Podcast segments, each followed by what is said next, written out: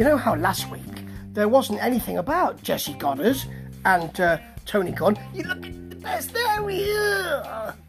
Well, this week OVW was full of it, and Tony Godderz and Jesse Gunn. Ha ha! It's a cheap joke, and um, I don't mind it because it's um, it's actually a good a good little angle.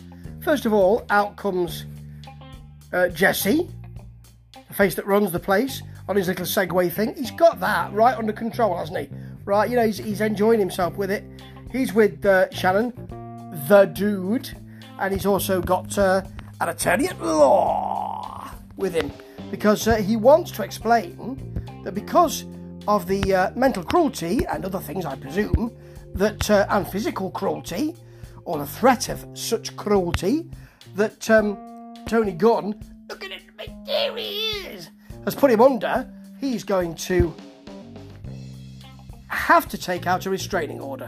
500 feet, that's all he can come within, that's the that's the, the distance he can come between himself and Jesse Godderz.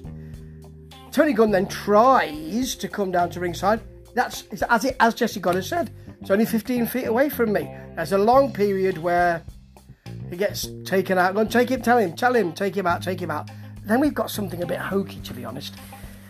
We um we go to uh, to Jesse with a, a very nice um very nice little scene in the in the ring. Then we go to where um, Tony Gunn is being taken out of the building, and suddenly there's the sound of screeching tyres of a car overlaid. I think it's it must be it must be post synced.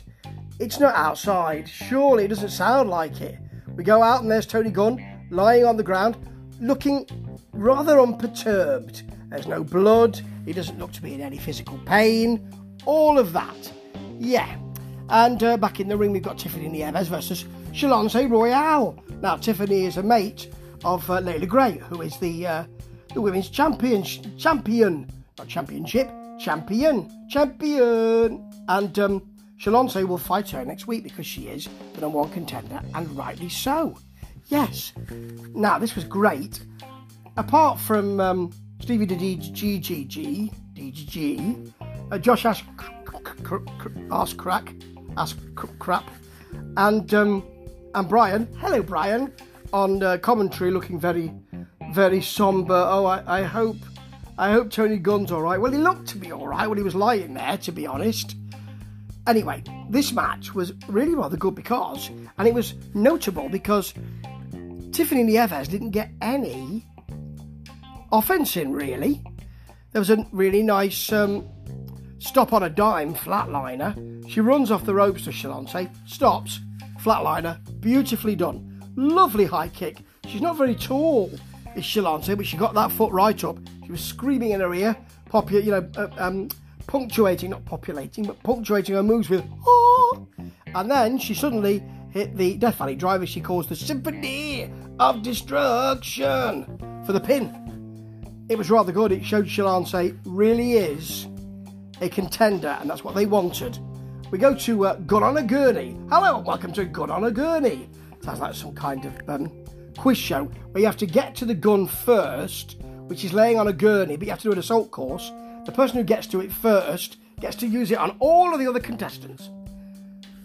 I'm just suggesting that might be an interesting um, quiz show idea. Anyway, this is uh, Tony Gunn, you know, the best there, best there is. You're looking at him, he's on a gurney and he's getting put into an ambulance, and they're all very, very sad.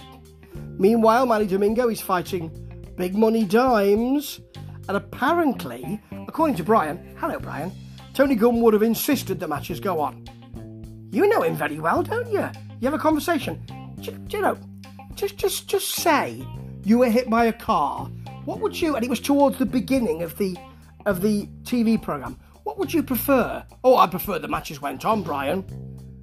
That makes me think Brian's the driver. No, no, he was he was behind the table when we heard that sound effect. I mean the the uh, the car. Oh well. Anyway, Manny Domingo is going to fight um, certified Luke Curtis, the Rush Division Championship. So um, he's got to win which he does. He hits a wrist lock takeover and a drop kick. There is a huge Dimes clothesline. He knows what he's doing, you know. Then uh, Dimes carries Domingo and just kind of drops him fa- face front slam, but then tries a Vader bomb and tastes the knees. There's a nice gory special from Domingo and a tight 450 splash for that pin, and yes, he won, and it weren't bad. Then Curtis comes out, talks about how he knows Domingo's story. and He left his family in order to seek, seek fame and fortune as a wrestler for his family, and he thinks he's a bad father. He's because he's left his family for wrestling. Then he mentions somebody else who was a bad father. Yeah, Jared Kripke. Remember him? It's only a few weeks ago they were feuding. Seem to have forgotten him, Big Whiskey. Anyway, we've now got the main event, and uh, Omar Amir is going to be on commentary, and the person to make the, the, the, chair available for him, Stevie DGDG. Yeah, not Josh Ash crap Craft, Craft, Craft. Not him and not Brian, Stevie. Yeah, that tells you something, doesn't it? Maybe not, but yeah. Anyway, we've now got the winner of the uh, the tournament last week, Cashflow, versus James Storm, and it's for the National Heavyweight Championship, which James Storm has, and also for the Heavyweight Championship. What? Who, who, who's? I can't remember who had the Heavyweight Championship last. Who had it? Was it who was it? Anyway, James Storm must have won it somewhere I don't remember where, but he's got both belts, and it's going to be for both belts. So you're kind of unifying the titles, and maybe one of them will be forgotten. It's given less than 20 minutes, this match. It's not great. It takes a chair earlier on, not to sit down and watch, but obviously to use in the match, and then thinks uh, thinks he'll smack st- uh, um, cash flow up with it. But they do the chair off the top rope, bouncing into the face spot. It's very early in the match to do that. For a long two count, Flow misses a splash. There's a punch with a chain. It's a chain assisted punch from Storm for a long two. Then a Storm clothesline knocks Flow for a loop, which was lovely. Cashflow got his low crossbody in there for a, for a long two count and suddenly hit the Wall Street crash and won it. He is a double champion. It wasn't a great match, and then the locker room come out, all of them, empties apparently, to uh, celebrate with cash flow, and the program ends before they can get out. It um, it wasn't ideal. We could have done with another segment showing um, Tony Gunn being wheeled into, or in the ambulance maybe, you know, or being wheeled into the hospital, and um, they were okay matches. The angles were a bit hokey, to be honest. And um, Cashflow is now a double champion. But why he's got two belts, I do not know. Ta ta.